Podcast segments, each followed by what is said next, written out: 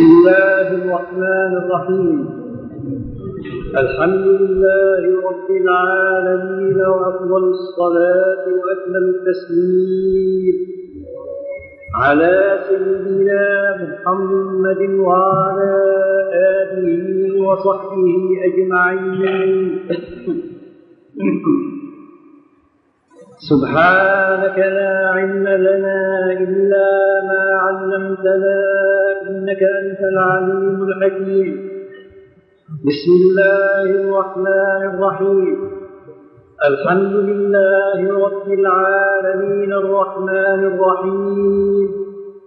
مالك يوم الدين إياك نعبد وإياك نستعين. اهدنا الصراط المستقيم صراط الذين أنعمت عليهم. غير المغضوب عليهم ولا الضالين. آمين. الحمد لله رب العالمين. نحن في هذا الشهر المبارك وهو شهر الإسراء شهر رجب نتكلم إن شاء الله تعالى على أسرار الإسراء والمعراج. قال الله تعالى بسم الله الرحمن الرحيم.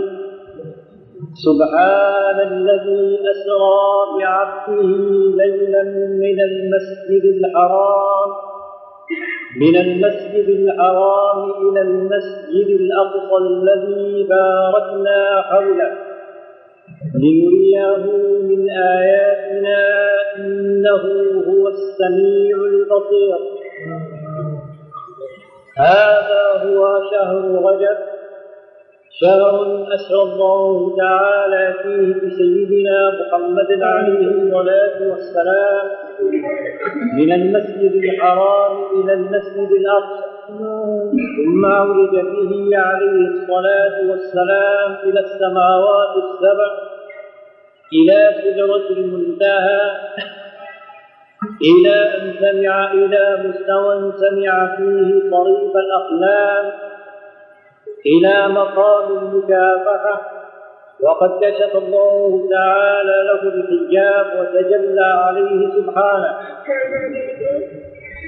والكلام على الإسراء والمعراج يتناول أمورا متعددة يحتاج هذا البحث إلى عدة دروس ولذلك بدأنا من هذا الدرس إن شاء الله تعالى في بيان الكلام على الإسراء والمعراج.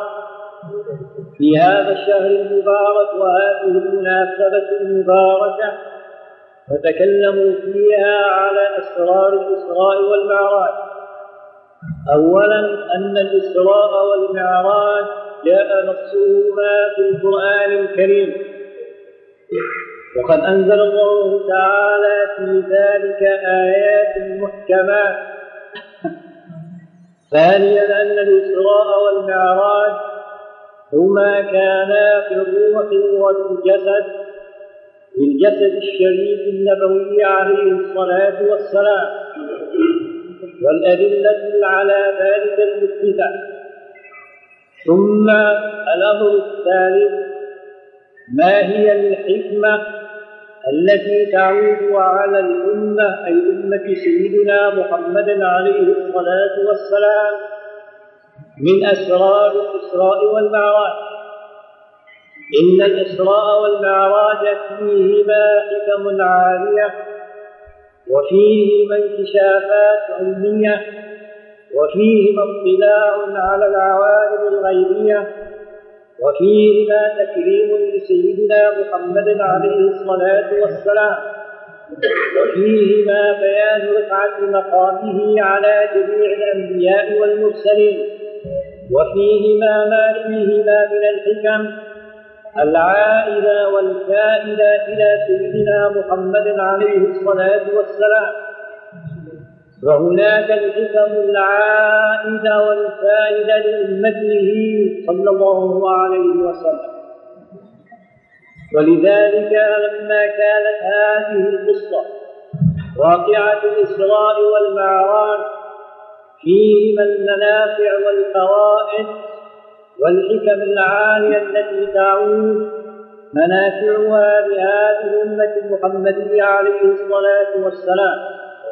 لذلك ذكرهما الله تعالى في الآيات القرآنية حتى تكون بيانا واضحا لجميع الأمة من أولها إلى يوم الدين. لأن هذا القرآن باق إلى أبد الآبدين.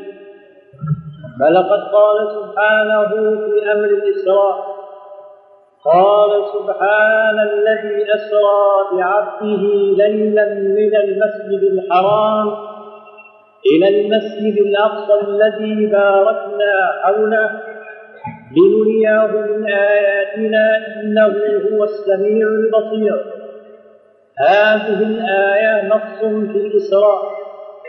وأما الآية التي تنص على المعراج فهي فاتحة سورة النجم. وهو قوله سبحانه والنجم إذا هوى ما ضل صاحبكم وما غوى.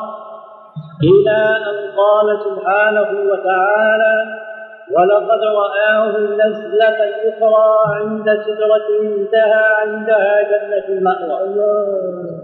هذه آيات محكمات صريحات واضحات في عروض رسول الله إلى ذلك العالم.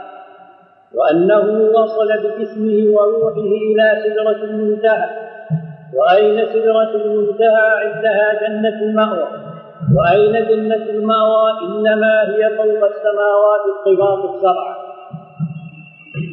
وما هنالك من الحكم كما قلنا. كشفت العوالم الغيبية لسيدنا محمد عليه الصلاة والسلام فرآها وأخبر عن أمر السماوات وعن عالم سدرة المنتهى وعن جنة المأوى وما هنالك من عالم المستوى الأعلى سمع فيه صريف الأقلام وما هنالك من عالم الكرسي والعرش وما هنالك من الملأ الأعلى جبريل عليه السلام وإسرافيل وميكائيل وحملة العرش وما هنالك من تجليات رب العالمين على الملأ الأعلى.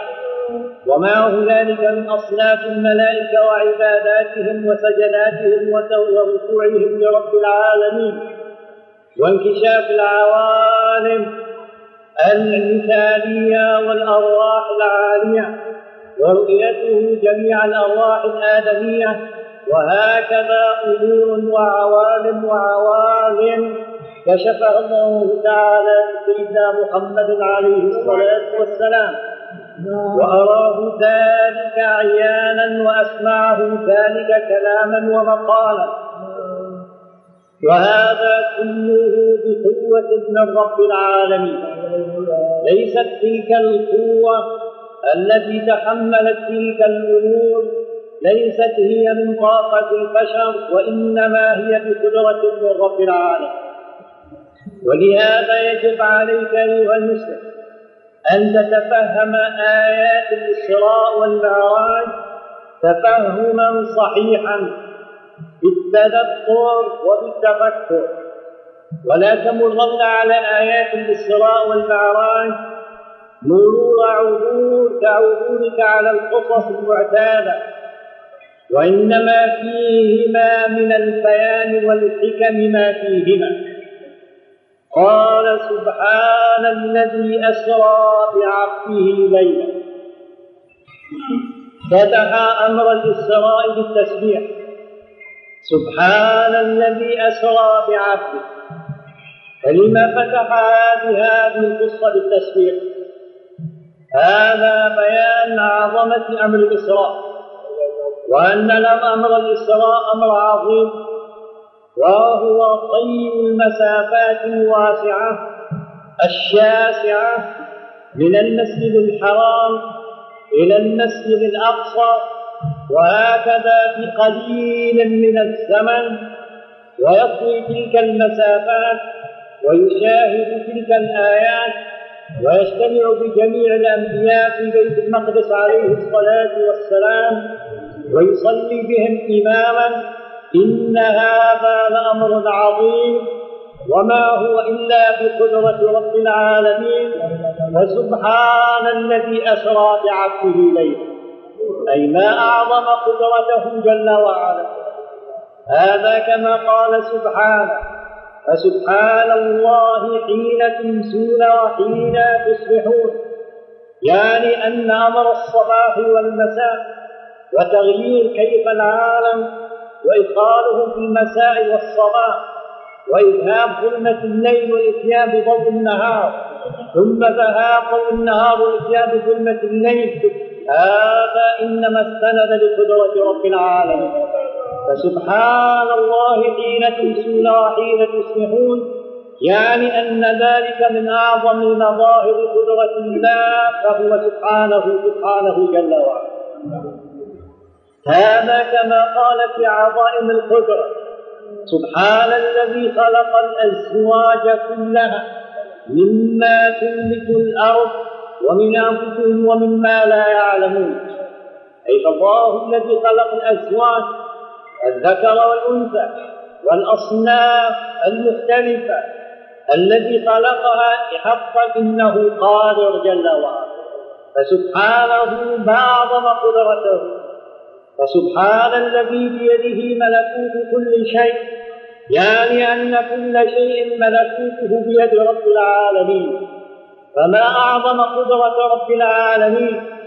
ومن ملكوتك يا إنسان روحك فروحك التي هي ملكوتك قام بها جسمك وقوامك. هذه بيد من؟ هل روحك بيدك؟ إذا كانت روحك بيدك إياك أن تثبتها فلا تموتن يا إنسان.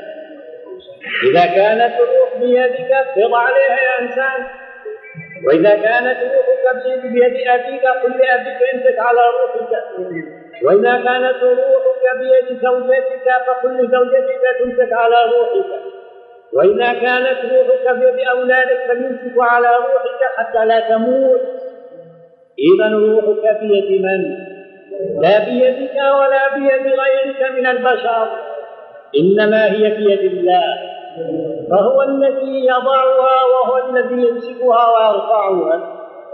إذا فسبحان الذي بيده ملكوت كل شيء أي فما أعظم قدرته سبحانه سبحانه. وإنما يكون التسبيح في عظائم القدرة ومشاهد القدرة ومن أعظم مشاهد قدرة رب العالمين إسراؤه جل وعلا برسوله من المسجد الحرام إلى المسجد الأقصى. إن هذا أمر عظيم لا يقدر عليه إلا الله.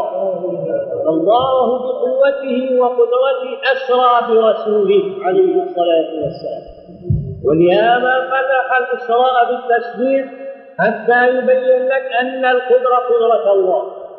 القدرة التي سيسارت وأسرت برسول الله من المسجد الحرام إلى المسجد الأقصى. ليست قدرة بشرية ولا آلة ميكانيكية وإنما هي قدرة رب البرية جل وعلا. سبحان الذي أسرى بعبده. هذا أيضا بناه التسبيح لأن الإسراء نتيجته المعراج والمعراج نتيجته أنه شاهد رب العالمين. وكلمه رب العزة وكشف له الحجب عليه الصلاة والسلام. وهكذا وقربه وقربه وتجلى عليه بالتجلي النوراني الكبير الأعظم. إذا هذا أمر كبير. فبداه بالتسبيح حتى ينبهك يا سالم الذي تريد أن تسلك الطريق الموصل إلى الله جل وعلا. فعليك من أول الدرس أن يصحبك تسبيح الله دائما.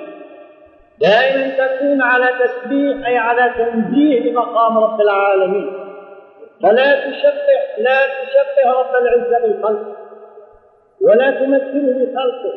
ولا تشبهه بالخلق. ولا تكيفه. ولا تحده. ولا تجعل له قيد حد والى آخره. فالله هو الله. الله وهو الله.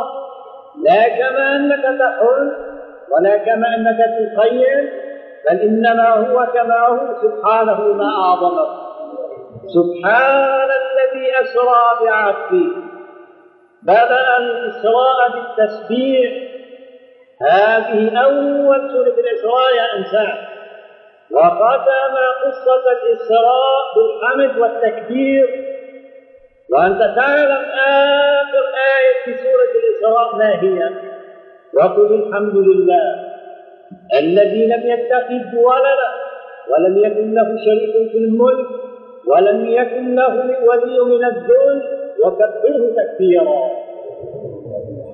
لقد شاهد سيدنا محمد عليه الصلاة والسلام شاهد التجليات الكبرى في الملأ الأعلى وأشهده الله التجلي الأعظم النوراني الذي لا يمكن لأحد يثبت أمامه إلا رسول الله. ومع هذا كله قال وكبره تكبيرا. الله أكبر الله أعظم. الله أجل الله أكبر مما عرفه خلقه الله أعظم مما كبره المكبرون. فهو أكبر الأكبر وله كبرياء المطر جل وعلا. إنسان فقصة الإسراء فيها تسليك فيها معارف إلهية كبرى فيها تنبيهات. ولذلك ذكرها الله لنا في الآيات. والآيات التدبر والاعتبار حتى تفهم الأمور. أما تكون بعض الناس يقرأ قصة الإسراء كما يقرؤون قصة عنتر نرى قصة الإسراء مثل نظر قصة الزير. لا يا هذا قصة هاي قصة يعني. قصة يكتبر هذه قصة فيها معارف. فيه فيها أسرار. فيها أسرار فيها أنوار. فيها تنبيهات فيها إرشادات فيها تعليمات. فيها معارف إلهية يجب عليك أن تتدبر فيها وتتأمل يا إنسان وفيها ما يدلك على عظمة الله وكبرياء الله وفيها ما يدلك على حب سيدنا محمد رسول الله صلى الله عليه وسلم وفيها ما يكشف لك عن العالم. أنت يا إنسان أما تحب أنك تكتشف عن هذا العالم العالي؟ هناك من يبذل من يبذل الأموال. حتى يكتشف عن سطح القمر. من يبذل الأموال الطائلة الكبيرة حتى يكتشف عن سطح المريخ. ويأتوا ويذهب هذا ويأتي بمعلومات كثيرة وهكذا يكتمون ويكتمون بعضها. يا هذا هناك سيدنا محمد صلى الله عليه وسلم. الذي أرسل الله إليه أرسل الله إليه ودعاه إليه جل وعلا وجاء جبريل الأمين أعظم ملائكة رب العالمين وهكذا وصحبه ورافقه حتى يكشف له عن تلك العوالم كلها. لا أقول لك الشمس ولا القمر ولا المريخ ولا الكواكب فحسب بل هذه بالسماوات ما فيها والسدر وما فيها والجنة وما فيها والكرسي وما حواه وعوالم العرش والعوالم العالية. فلذلك انكشفت له معلومات لو اجتمع البشر كلهم ينال جزءا منها ما استطاعوا يا إنسان إذا هذا الإسراء والمعراج فيه جودة محمدية كثيرة عظيمة. شاهد فيها ما لا يمكن أحد أن يشاهده ثم جاء وبين هذا لأمته وبين وقال لهم رأيت كذا وكذا فكأن كل واحد من أمة محمد شاهد تلك المشاهد يا إنسان إذا يا إنسان الذي راح وكشف وجال ونظر وسمع وأبصر من هو هذا؟ هل هو أحد, من أحد الناس؟ إنما هو سيد الناس وأصدق الناس وأحكم الناس وأفهم الناس وأعلم الناس. والذي هو مصدق من الإنس والجن والذي شاهدت له أعداء أنه الصادق الأمين صلى الله عليه وسلم. إذا هذا جاءنا بالمعلومات عن تلك العوالم المغيبات ولذلك ذكر الله لنا هذا في القرآن وحدثنا رسول الله عليه الصلاة والسلام حتى تكون يا مؤمن على يقين مما أخبرك عنه رسول الله صلى الله عليه وسلم. فقد أخبرنا عن السماوات والملائكة التي فيها والأرواح الجنة والنار وحال أهل الجنة وحال أهل النار وما هنالك من العوالم يا إنسان كما سنبين بعضا منه إن شاء الله تعالى معك سبحان الذي أسرى بعبده. يقال في اللغة سار نهارا وسرى ليلا. الله تعالى أسرى بعبده. أي بقوة الله سرى رسول الله. الله أسرى به. إذا ما سرى رسول الله بقوته؟ لأن الأمر أعظم من ذلك. وإنما أسرى الله به. أسرى بعبده. أسرى بعبده. لم يقل هنا برسوله وما قال في نبيه؟ قال بعبده. هذا ليس من باب يعني كما تقول. الصدق يا انسان يعني بدل ما يقول برسوله قال بعبده. لا. هذا كلام الله. كتاب أحكمت آياته. إذا رفعت الكلمة غير نفس مقامها يا إنسان. فهذا كلام محكم. إنما قال هنا بعبده. مع أنه في آيات أخرى قال في صفة الرسالة يا أيها الرسول يا أيها النبي وهكذا أن هنا قال بعبده صلى الله عليه وسلم هذا حتى يبين لك أن هذا الإسراء وهذا المعراج الذي يأتي بعد الإسراء فيه القرب فيه مقام القرب الخاص بسيدنا محمد صلى الله عليه وسلم. فقربه الله قربا. قرب. نال أعظم مقام في القرب؟ من حضرة رب العزة جل وعلا. والأسوان هذا القرب جسماني لأن رب العزة ليس بجسم إنسان جل وعلا. ولكن كما قال في المقربين ومن المقربين فهناك سيدنا عيسى من المقربين. قال ومن المقرب وفيها ستون رجل ومن المقربين. إذا هناك من قربهم الله. أعطاه مقام القرب قرب الولاية هناك مقام قرب النبوة والرسالة منهم سيدنا عيسى. والأنبياء كلهم نالوا مقام القرب على حسبه لكن أعظم مقرب وأقرب مقرب وأحب محبوب وحبيب إلى رب العالمين. من هو؟ هذا سيدنا محمد عليه الصلاة والسلام. والقرب إنما يكون على حسب التحقق بالعبودية لرب العالمين. تقربك إلى الله إنما هو بالعبودية. وعلى قدر تحققك بالعبودية يكون قربك من حضرة الربوبية. ولما كان سيدنا محمد عليه الصلاة والسلام نال أعلى وأعظم مقام في العبودية لله. والعبدية والعبادة فهو سيد العباد وسيد عباد الله وسيد العابدين وسيد المتعبدين وسيد عباد الله أجمعين. فنال في مقام العبودية اعلى المقامات العبودية لله جل وعلا. فلذلك نال اعلى مقام في القرب من حضره رب العالمين. فما يقربك إلى الله إلا عبوديتك لله.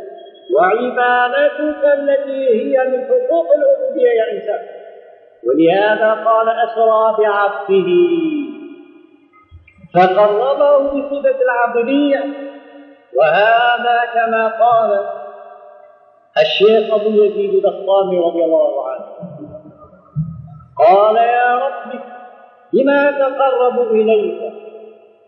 قال يا أبا يزيد تقرب إلي بما ليس فيك قال وما هو يا ربي؟ قال بالعبودية أسل الانتصار إليك أي تذل وتخضع لي من كل الاعتبارات والوجوه.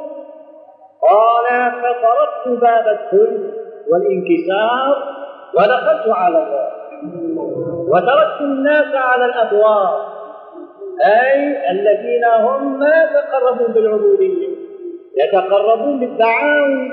يرى نفسه انه متعبد هذا صواب هذا أنا أوام فيك هكذا بأعمالك أتقرب في أمورك أتقرب إلى آخره ويدعي أنه على الشيء كله يا إنسان قرب دعوة هذا ما يكفي تقرب مع الدعوة مع الأنانية مع ترفع نفسك إنه أنت تشوف حالك منيح. لما أنت مني قال أنا رجل صواب الله صالح إلى آخره يوريك دائما على ذكر الله أنا أحسن من كل خلق الله. فينظر إلى نفسه كأنه رب وكأن الناس كلهم عبيد حقون هذا هو القول هذا هو السلوك يا إنسان هذا بعد عن حضرة الله جل وعلا. هذه صفات إبليس وهو الدعاء الأمنية لا يا إنسان التقرب إلى الله بالعبودية لله وبالذل والانتصار إلى الله. وأول شيء يتطلبه المقام طاعتك لله فيما أمرك الله. وأن لا ترى نفسك مترفعا على عباد الله. فالتعالي الأنانية حجاب عن رب الأرباب يا إنما إنما تتقرب بالذل والانكسار. هذا شأن عبد. هذا شأن العابد لله شأن عبيد الله جل وعلا. سبحان الذي أسرى بعبده. عليه وسلم أشرف مقام في العبودية فنال أعلى القرب من حضرة الربوبية. أسرى بعبده ليلا ليلا مع أن قوله أسرى في اللغة لا يقال سرى إلا لا يقال سرى إلا في الليل. سار في النهار سرى في الليل. فلا يقال سرى إلا ليلا. إيش معنى قال أسرى ليلا؟ مع أن هذا مفهوم من مضمون أسرى يا إنسان. هذا ليس ما بالتكرار القرآن لا تكرار ولا زيادة كثير. ولا فضول كله أصول محكمة يا إنسان. إنما قال ليلا هذا أولا تنكير للتقليد. أي في مدة قريبة قليلة من الليل طوى به رب العالمين تلك المسافات البعيدة. في مدة وجيزة. فتنكير للتقليد.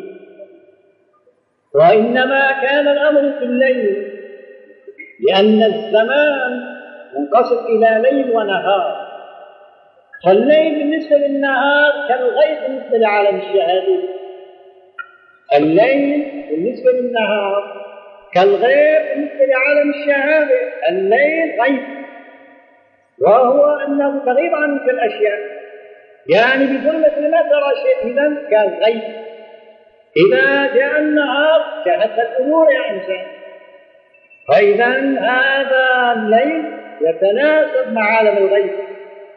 فلما كان الإسراء والمعراج دخول في عالم غائب عن الناس وهو دخول في السماوات الناس دخلت في السماوات يا إنسان ولا يمكن لإنسان أن يدخل في السماوات يا إنسان إلا سيدنا محمد صلى الله عليه وسلم. نعم بعد من بعد أن تموت ومت على الإيمان إن شاء الله روحك تعرج إلى السماوات وتدخل. لكن بعد الموت أما قبل الموت لا جسمك لا يدخل في السماء يا إنسان. وإنما هناك المعارج الروحية لأهل الله روحية لا جسمانية.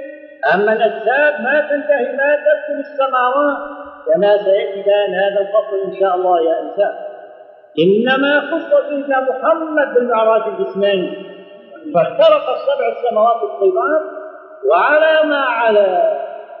إذا هذا الليل يتناسب مع في عالم الغيب لأنه في حكم عالم الغيب أي الليل فكان أمر الإسراء في الليل والمعراج في الليل ثم من ناحية ثانية إنما كان الإسراء والمعراج في الليل بأمور علمية. وهو أن في الليل تنزلات رب العالمين جل وعلا. لله تنزلات وتجليات في الليل. الثلث الأول والثلث الثاني والثلث الأخير. هذه ثلاثة أثلاث الليل لله فيها جل وعلا. تنزلات أي تجليات يتجلى سبحانه في هذه الأوقات الثلاثة. تجليات تدرى لها آثارها.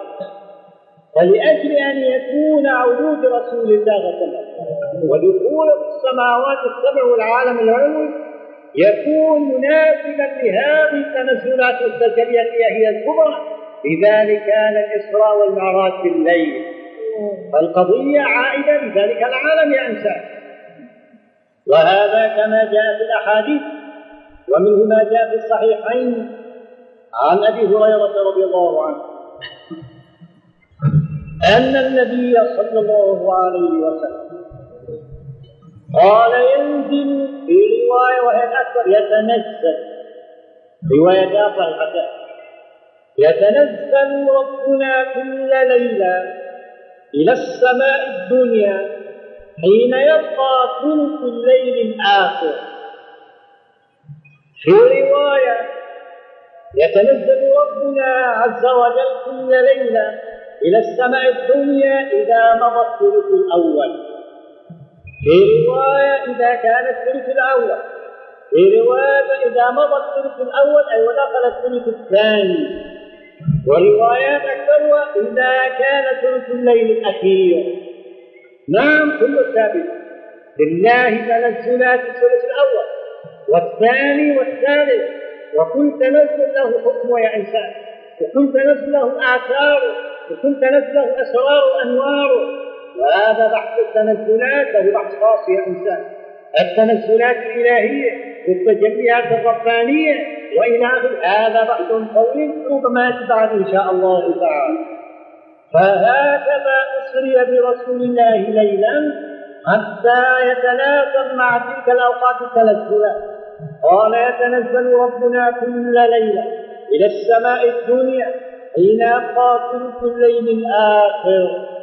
هذه تنزلات تجليات ظهور أسرار وأنوار ورفع حجر. ليس فيها انتقال ولا تحولات ولا مكانيات يا انسان قال فيقول سبحانه من يدعوني فأستجيب له أي هو سبحانه. يتنزل إلى يتنزل حين يبقى الصنف الآخر حتى ترتفع الحجر إلى السماء الدنيا.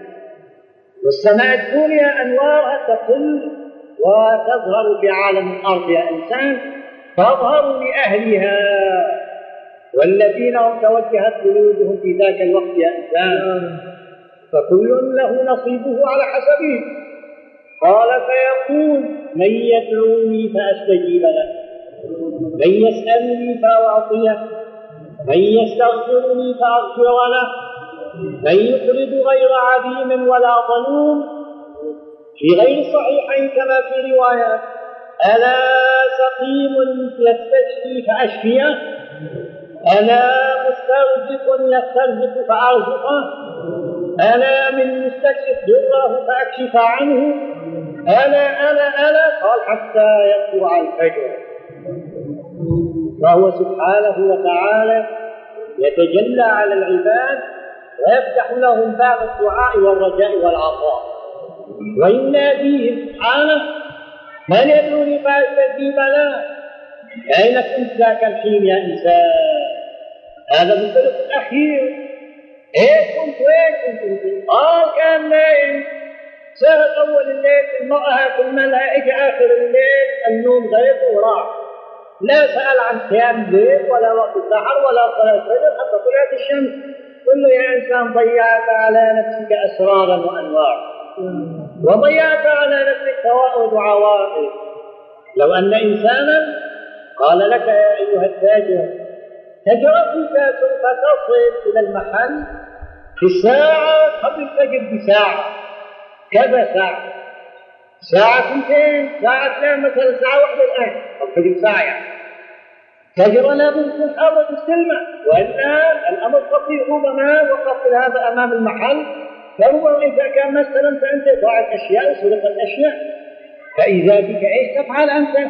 قال وإذا به يحزم ويعزم فيحزم ويعزم الساعة من ناحية والحرص من ناحية إنسان فيؤتي من ناحية من ناحية إنه فيكون إنسان لا يستلم البضاعة. إذا صار الشاري قال تجارة كم تربح يعني ما قال والله جايبين بدك تربح معنا 350 وإذا للرجل بدل ما يكون الساعة واحدة الساعة 12 في المحل يا إنسان. ليش؟ الفنان ما يتأخر. إيش العجله يا إنسان؟ من تفكير قال والله في تجارة من في بضاعة من ننزلها إلى آخره.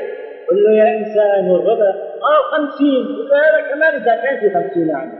ومعنى ذلك بالله عليك يعني سوف تموت. اذا جمعت يعني. متروكه قلنا ما تحرم هيك بهالتعب في شيء أهم. وفي شيء انفع وبدل ما يكون في 150 كل واحد 707 ملايين. قال إيش هو هذا؟ كل المعاملة مع الله. أن تقوم لله اخر الليل فتذكر وتصلي وتسجد وتعمل وتدعو فهذه تجاره لن تبور وربحها غير محدود. 700 و7000 وانت ماشي ومضمونه والذي ضمنها هو الله رب العالمين. هذا ليس بعديم ولا بظلم لا فقير حتى ياكل عليه ولا ظالم حتى ما يعطي حقه. ولذلك إيش يقول وقت السحر جل وعلا؟ يقول من يقرض غير عديم ولا ظلوم اي من الذي يتقدم بقربه ويتقرب إلى الله يعني بعمل فيكون له كقربة ينميها الله له ويضاعفها له لكن هو قربة لمن هو ليس بعديم أي ليس بفقير بل الله هو الغني جل وعلا. ولا بظلوم فأما تريد أن تربح الأرباح الطائلة تنمو تجارتك يا سلام إذا هذه التجارة مع الله جل وعلا. هذه تجارة من يعقل ويفهم ويأخذ الألباب نسأل الله يجعلنا إذا أسري برسول الله عليه الصلاة والسلام. ليلا حتى يكون في وقت التنزلات التجليات الإلهية وهذا أعظم وأكرم لسيدنا محمد صلى الله عليه وسلم. سبحان الذي أسرى بعبده ليلا وليلا نكرة قالوا تقليل أي في قطع جزء من الليل من المسجد الحرام إلى المسجد الأقصى. وهذه مهابة الرسالات والنبوات. وفي طي هذه المسافات طي للمقامات فطويت له المقامات كلها. مقامات الأنبياء أصحاب القلة أصحاب العزيمة. من هنالك مقام التكبير كلهم طوى في هذا المقام يا رب. كلهم قال سيدنا محمد عليه الصلاة والسلام. أسرى بعبده ليلا من المسجد الحرام إلى المسجد الأقصى. الذي باركنا حوله. أي باركنا فيه وباركنا حوله. لما؟ أسرى به قال لنريه من آياتنا. لنريه من آياتنا. أي آيات؟ أحجار بيت المقدس الجبال ما بين مكة وبيت المقدس الناس كلهم يرونه حتى الحيوانات تراه إذا لا لنريه من آياتنا الأمر أعظم من ذلك؟ إنما هي آيات لا يراها الناس. آيات أكبر من ذلك. فلقد أراه الله آيات وقد رأى من آيات ربه الكبرى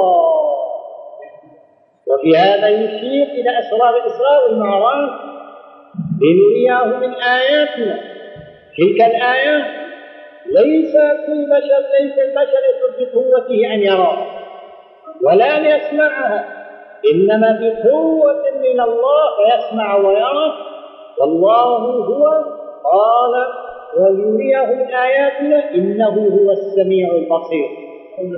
الله السميع سمع سيدنا محمدا ما سمعه الله البصير أعطى سيدنا محمد قوة في بصره حتى رأى ما رأى ليلة المعراج وما كان الأمر بقوة البشر إنما هو بقوة من رب العالم فقد سمع رسول الله ليلة المعراج أمورا ما يمكن مثلا يسمعها قال ثم رفعت لمستوى هذا فوق قدرة المنتهى. أسمع فيه صريف الأقلام. صريف الأقلام تجري بقضاء الله والأحكام. وتصوف من سمعها سمع فهم واطلاع ودراية يا إنسان. هذا أنت لو سمعت صريرا من صرير قلم من ذلك من تلك الأقلام لزهقت روحك يا ما عندك قوة للتحمل يا إنسان؟ ما عندك قوة للتحمل؟ إذا هذا بقوة من الله. الله السميع أعطى رسوله قوة في السمع حتى سمع. الله البصير جل وعلا. أعطى سيدنا محمد في البصر حتى رأى ما رأى. وشاهد ما شاهد. لذلك قال إنه هو السميع البصير. أي الله السميع البصير. أعطى حبيبه ورسوله قوة قوة البصر فكان ما كان. إذا هذا الإسراء. هذا الإسراء بماذا كان؟ هل كان بالجسد وبالروح أم روح فقط؟ لا يا هذا في الجسم والروح. ثم ما بعده؟ كذلك في الجسم والروح. دليلك على هذا أن الإسراء بالجسد والروح بقوة من الله بقوة حفظ بها جسم رسول الله بقوة من الله حفظ عليه جسمه وقواه. دليلك على هذا أن الله سبحانه وتعالى قال سبحان الذي أسرى بعبده أولا كلمة أسرى لها في القرآن. قال لموسى عليه السلام فأسر بعبادي ليلا. إنكم متبعون الله تعالى أمر موسى أن يسر ببني إسرائيل ليلا. يسر بأرواحهم يعني. يعني الله سيف واحد كذا يعني. لا يحسبوها فأسر بعبادي ليلا أي بأجسامهم وأرواحهم سير بهم في الليل إنسان إذا أسرى بعبده أي بجسمه وبروحه صلى الله عليه وسلم. فهذا أسرى لها في القرآن. فلا أن تكتب القرآن بعضه ببعض وإنما القرآن بعض ما يكشف عن بعض إنسان ثم قال بعبده بعبده هذه كلمة العبد تطلق على الإنسان بجسمه وروحه. لا تطلق أنها على الروح فقط. فلما قال بعبده أي بجسمه وروحه عليه الصلاة والسلام. ثم من ناحية ثانية.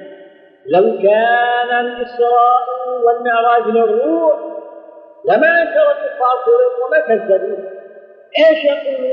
هذه مسألة روحية. كما يرى الإنسان في المنام روحه صاعدة روحه ذهبت روحه صعدت في السماء كل واحد يراه.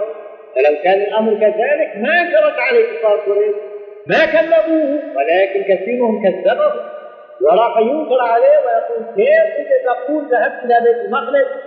بجسمك وروحك وصاروا ينكرون عليه حتى إنهم طالبوه بالدليل. طالبوه بالدليل. إيش يأتي لهم بدليل؟ إذا قال لهم سمعت مع الأنبياء عليهم الصلاة والسلام وصليت بهم إماما هم ما يصدقون؟ إذا قال لهم جاءني جبريل هم ما يصدقون؟ لأنهم ما عانوا جبريل عليه الصلاة والسلام. جبريل بالجبريلية ما يراه إلا سيدنا محمد صلى الله عليه وسلم. بالملكية إلى آخره. إذا كيف؟ فقال عليه الصلاة والسلام قال لما كذبت قريش أي لما قالوا أنت ما سريتك أنت تقول شيء غير صحيح يعني. قال قمت على قمت في الحجر أي جانب الكعبة معظم قال فجعلوا يسألونني. أي لهم سلوني سلوني عن بيت المقدس وأبواب بيت المقدس وأوصاف بيت المقدس وما بين مكة وبيت المقدس من جبال قلوب وقرى سلوني قال فقمت عند الباب الحجري قال فجلى لي الله بيت المقدس أي كشف له عما بين مكة وبيت المقدس قال ليش يكشف له؟ الجدران والحيطان لكنهم ما يصدقون إلا بذلك. هو ما راح يطلع حيوان وعد الجبال كأنسان لذلك إذا سألوا فلا بد يجيب. وما راح يبحث عن هذا الأمر. الله تعالى كشف له. فوقف عليه الصلاة والسلام وصار يرى. يرى كل ما بين مكة وبيت المقدس وداخل بيت المقدس وأبواب بيت المقدس وأعمدة بيت المقدس وحجرات بيت المقدس. قال فجعلوا يسألونني وأنا أخبرهم. جعلوا يسألونه ويخبرهم سألوا ورب المقدس قال كذا الجبال الفلانية؟ قال كذا أجابهم؟ إذا يا إنسان معنى ذلك أن الإسراء كان بالجسم لو كان بالروح ما عرضوا ما عارضوه في الموضوع ولما اقترحوا عليه أن يخبر عن هذه الأمور. وهذا أيضا كما جاء الحديث الذي رواه البيهقي في الدلائل وأبو نعيم. أن أبا سفيان بن حرب حين استدعاه هرقل لأجل أن يسأله عن أمر النبي عليه الصلاة والسلام. وقد تقدم معه. وكان أبو سفيان وقتئذ من ألد أعداء رسول الله. وكان يحاول أن يكذب على رسول الله صلى الله عليه وسلم. كان يحاول أن يتمسك.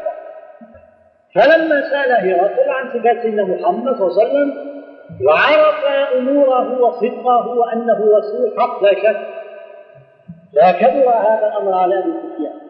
فقام وقال له أيها الملك إن هذا الرجل أي محمد عليه الصلاة والسلام هو يدعي أنه جاء إلى مسجدكم هذا مسجد إيليا أي إلى بيت المقدس وكان وقتئذ في بيت المقدس أي كان هناك هرقل في بيت المقدس فقال يدعي صاحبنا أي هذا الرجل؟